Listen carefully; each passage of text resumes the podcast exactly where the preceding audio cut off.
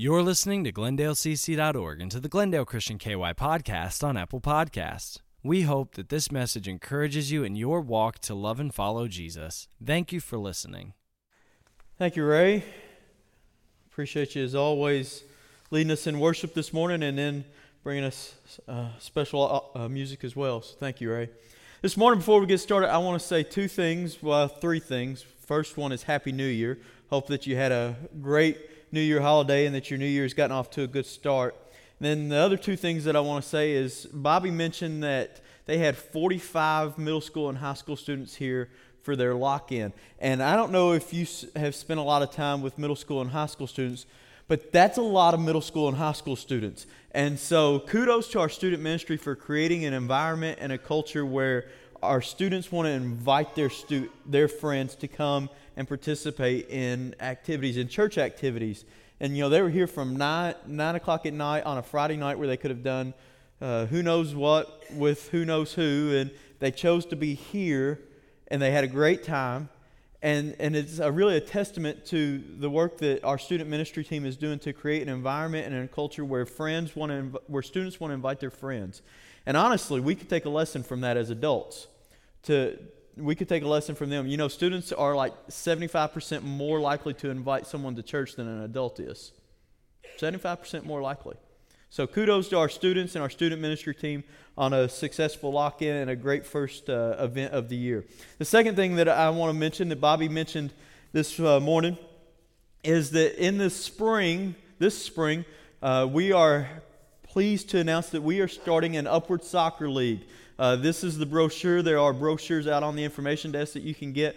This is a, a fantastic outreach opportunity for us to reach into the community. And the reason we're playing soccer is because soccer is a, is a, it's a sport you can play in the spring and the fall. And it's the fastest growing sport in America. Soccer is. I don't know if you knew that or not. And it's one of the fastest growing sports in Hardin County. More kids are playing soccer than they are baseball, believe it or not. And so we're, we're excited about this. And here's the great thing about Upward it's a Christ centered program, it, it promotes Christ and Christian values above everything else. And so within about a 40 mile radius of Glendale, there's not another Upward soccer league going on at the same time as ours. And so we think this is a wonderful opportunity to get people involved in a, in a program and at the same time introduce them to the love and, and grace that we have found as Christians. And so we need your help. Okay, we need your help. There are going to be lots of opportunities to help. In January, the games aren't going to start until March, but in January, we'll at the end of January, we'll be having some evaluations, and so we need people to come and and just run those little sessions. You don't have to know anything about soccer, okay? I can tell you this: I know absolutely nothing about soccer other than you can't use your hands. That's that's about it. But you don't have to know anything about soccer to be able to do this. We'll, we'll give you all the information, all the training you need. But we're going to need people to, to run those clinics. We're going to need people to uh, register students, uh, register kids to play. We're going to need people to coach. We would love to have all of our head coaches be out of our church. Um, whether you have a kid playing or not, it's just a great opportunity to share the love of Christ with some kids and their families. We're going to need assistant coaches. So there's plenty of opportunities for you to get involved in serving this, and a great opportunity for us as a church to reach out into our community and affect some lives for the positive. And so I hope that you'll consider being a part of that. If you want to volunteer, let Bobby or myself know. If you have a kid that you want to sign up, you can sign up online. You can register online, or you can take one of these information brochures and fill it out and turn it in at one of the evaluations, and we'll get all that squared away. Now, all the announcements are over with that I want to make. Let's get to the message. We're so glad that you're here this morning. And today we're continuing in our series, All Things New. We started this series last week and we keyed in on two specific things that Jesus said. Jesus, the first thing was this Jesus said, I am making all things new. That's a promise to us. I am making all things new. That's a promise to us.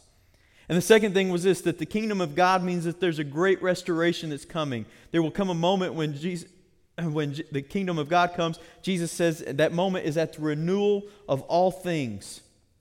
The renewal, not the, not the destruction. We tend to think that the end of the end of the world, the end of the earth as we know it will lead to great destruction, but that's not what Jesus says. Jesus says, "I am making all things new." At the renewal of things is when the kingdom of God comes. And so it's it's a it's going to be a day of great restoration, not annihilation, but restoration. And that's a promise for us.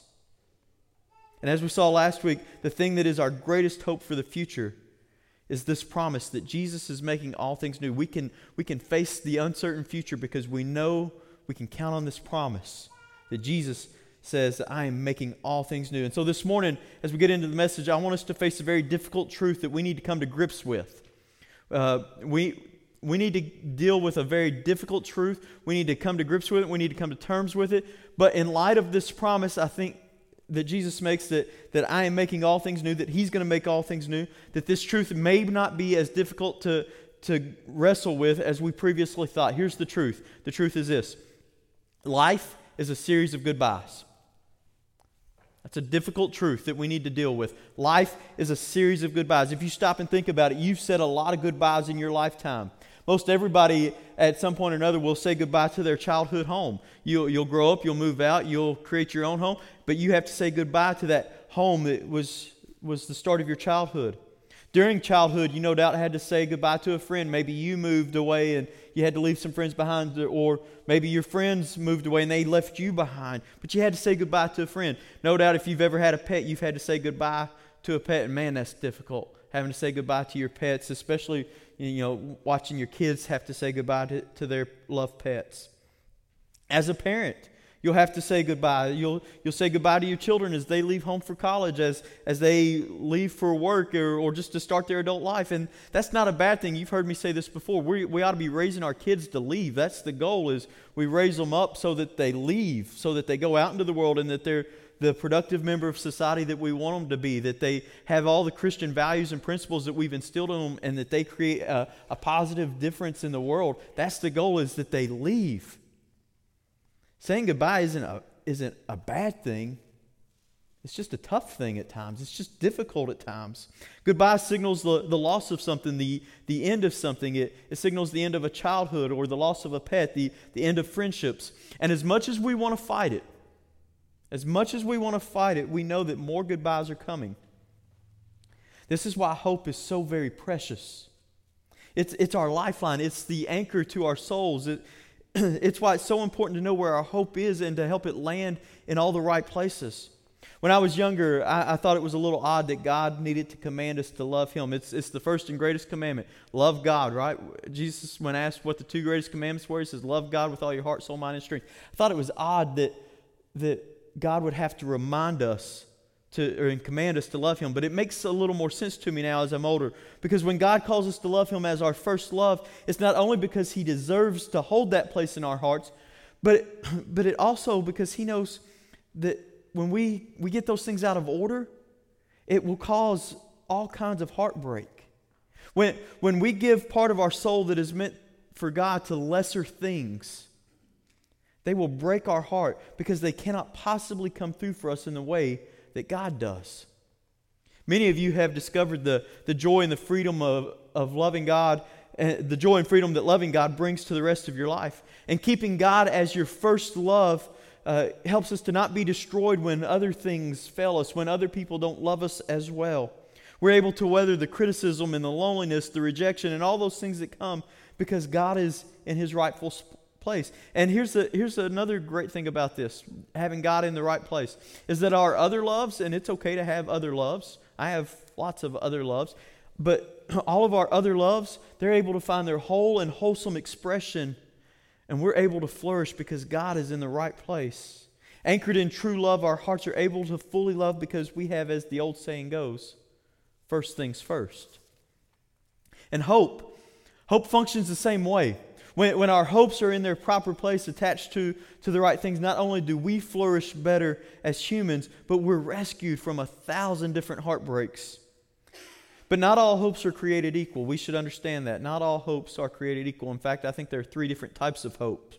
Here they are there are casual hopes, there are precious hopes, and there are ultimate hopes. casual hopes are the, the hopes of the daily variety.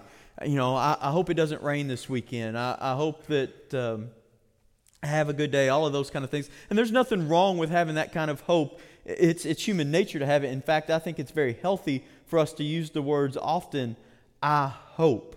I think that's, that's good for us. I think hope shows that our heart is still alive, that it's still longing for something, it's still yearning for something. But those casual hopes, they're nothing compared to our, our precious hopes. Our precious hopes are things like this, I, like I hope this pregnancy goes well, or I hope this scan shows turns out to show nothing. I hope God hears my prayers for Sally. Precious hopes are, are far deeper to our hearts, and they often fuel our most sincere prayers. Deeper lies, deeper, deeper still lie our ultimate hopes, our, our life and death hopes. And I would suggest that only the thing, the only things that belong in this category are the things that will destroy your heart and your soul if they're not fulfilled. Things like, I hope God can forgive me. I hope that all of my past mistakes can be redeemed. I, I, I hope I will see you again someday. But you'll notice, and maybe even with you, people let their, their hopes go wandering. They've made casual hopes into precious hopes, and they've turned genuinely precious hopes into ultimate hopes. And when a casual hope is deferred, it, it, it creates disappointment. We're disappointed, but, but really no more than that. You know, we might be downcast for a moment or two, a day or two even. But when a, and when a precious hope is dashed, it, it can really break your heart. Depending on how the, the severity of the loss, you may not recover from it for, for five days or five years. It, it, it can, it can really hurt us. In fact, Proverbs 13 12 says, Hope deferred makes the heart sick. It really does, doesn't it? Hope deferred makes the heart sick. But when an ultimate hope when an ultimate hope goes unanswered, the result is devastation from which we don't recover. Maybe another barometer would be this, would look like this: when our casual hopes are suddenly in question, they elicit anxiety. We're, we're anxious about it. Precious hopes, uh, when they are unfulfilled, they can usher in fear and anxiety. And ultimate hopes, when they are when they're in question, they suddenly seem to, to shake the soul to its core. Here's my point in saying all of that is that the renewal of all things is meant to be your first hope, like God, in the same way that God is your first love. The renewal of all things is meant to be your first hope, your greatest hope, far greater than anything else, in the same way that God is supposed to be our first love. And if it isn't the answer to your wildest dreams, if the renewal of all things isn't the answer to your wildest dreams, if you're not ready to, at this very moment, to sell the field, and you know, Jesus said the kingdom of God is like a field, like a field where a farmer finds buried treasure, and so he goes and he sells everything he has to buy the field, not because he wants the field, but because he wants what's buried in the field. If you if you're not ready to, to sell everything and buy the field at this moment, then can I suggest that that maybe we've placed our hope somewhere else?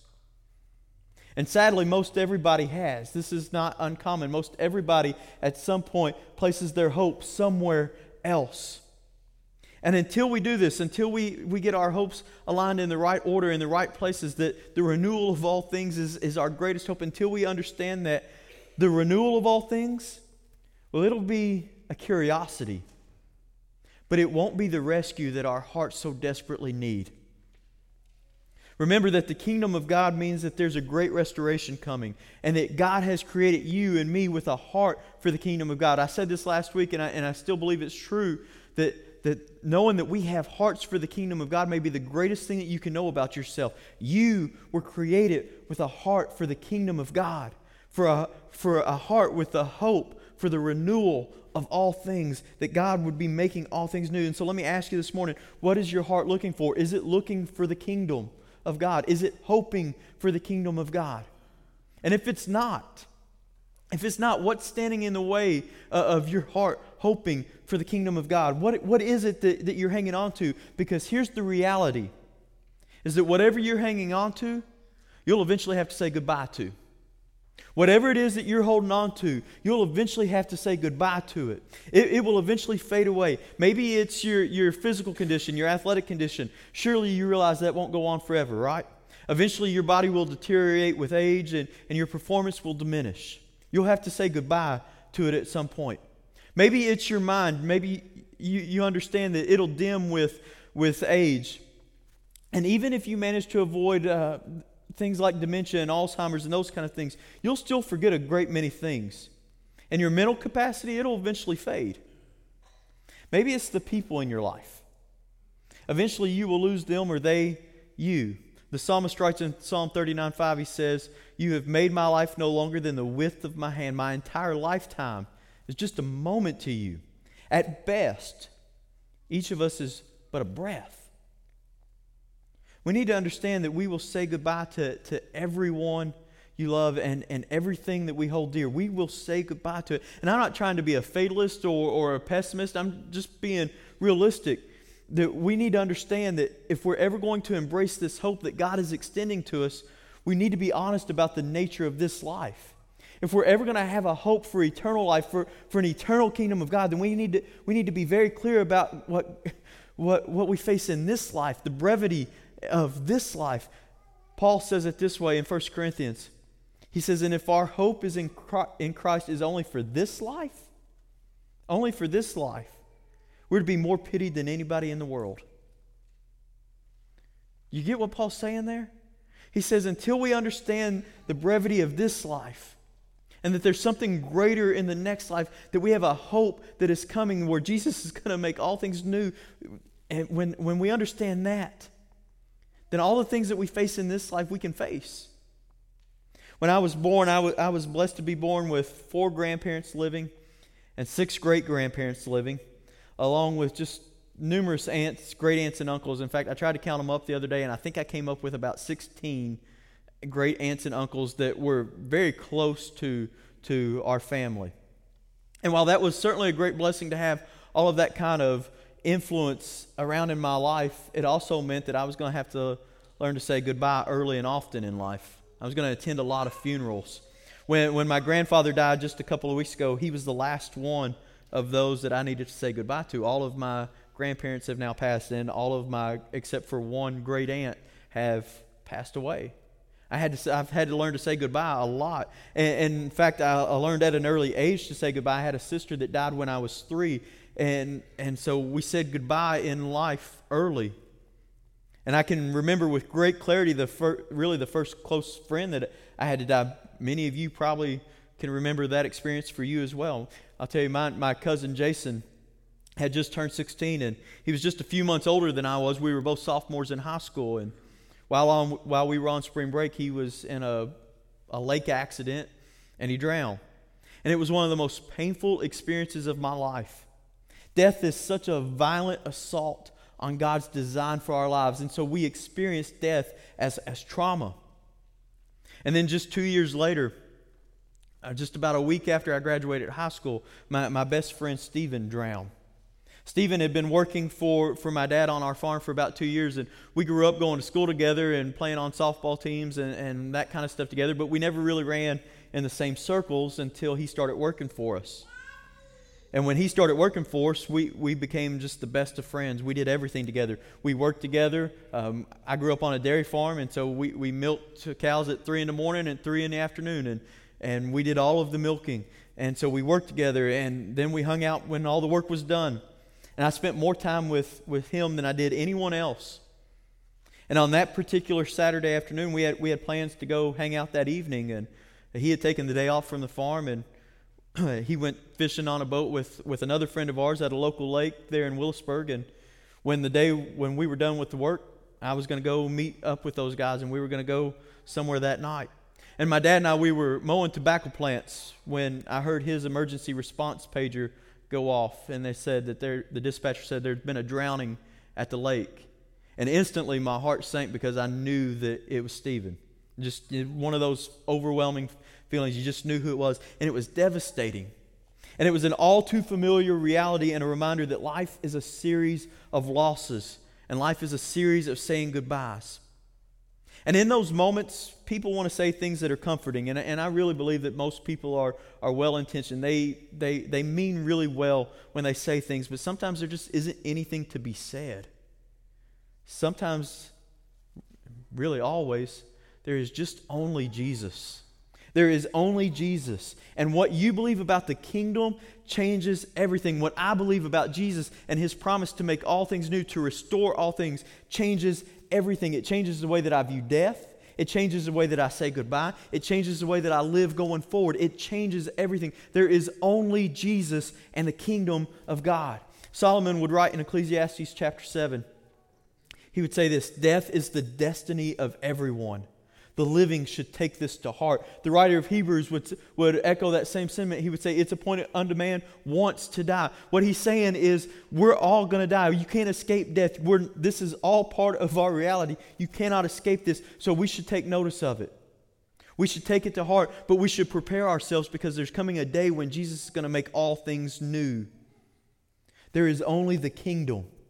Everything else will slip through our fingers, no matter how hard we, we, we try to grasp it, no matter how hard we hold on to it, and yet we continue to fight this hope uh, uh, of restoration. Why? Why do we hold it off at arm's length? Why do we hold on to everything so tight and push off this hope that we have that Jesus is going to restore all things? Listen to me on this. If you, if you don't hear anything else, listen to this. You cannot protect your hope until you face the inevitable. We are grasping at every possible means to avoid the inevitable, inevitable and we give our, our hopes away to all sorts of kingdom counterfeits and kingdom substitutes, hoping that they will somehow fulfill us, that somehow they will, they will fill that hole in our, in our heart and in our soul that, that only the kingdom of God can fill. I'm telling you, they don't satisfy. They can't. And they won't ever. But when you raise the white flag, when you finally accept the truth, that we will lose everything one way or another, then the promise of restoration, the promise that everything will be made new, is great news beyond our wildest dreams. John Eldredge is a Christian writer, and he, he talks about this very idea and explains it through the lens of his last child graduating and leaving home. Luke, he writes, was his youngest son, and he's graduating, getting ready to leave uh, for college. And John says it just felt like a loss. It just felt like this overwhelming loss, the end of something. You know, of course, he's thrilled for his son. He's, he's happy that he's uh, for, and proud of all of his accomplishments and that he's getting ready to start life on his own. But he said it just felt like a loss to him. And it was. It, it was the end of the childhood era in his family. They had no more kids at home. This, they were losing that childhood era in their family. And so, as he sat watching his son's graduation ceremony, just about to come completely unglued, he said in that moment it was as if Jesus revealed something to him. It was as if Jesus said these words to him. This is what he writes that he's hearing Jesus speak to him. It says, When the kingdom comes, my dear heartbroken friend, nothing that was precious to you in this life will be lost. No memory, no event, none of your story or theirs. Nothing is lost. How could it be lost? It's held safe in the heart of an infinite God who encompasses all things, held safe outside of time and in the treasuries of the kingdom, which transcends yet honors all time. This will all be given back to you at the restoration. Just as surely as your sons will come back to you, nothing is lost.